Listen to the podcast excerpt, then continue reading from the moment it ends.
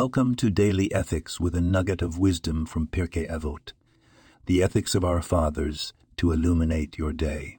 Today, let's reflect on the teaching from Avot 4. 1. Where Ben Zoma says, Who is wise? He who learns from every person. Who is strong? He who subdues his impulses. Who is rich? He who is happy with his lot. Who is honored? He who is happy with his lot.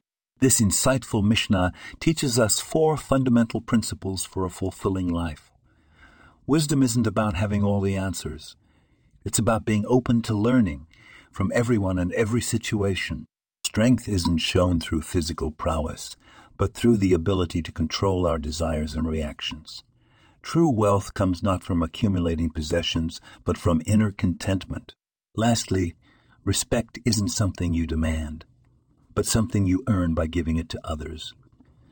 In our daily hustle, let's remember Ben Zoma's words. Let's be eager learners, masters of self control, content with our blessings, and generous in honoring others. In doing so, we cultivate a life of wisdom, strength, richness, and honor. Carry this message with you today and let it guide your interactions. May it inspire you to grow and lead a more meaningful life. This podcast was produced and sponsored by Daniel Ornoff.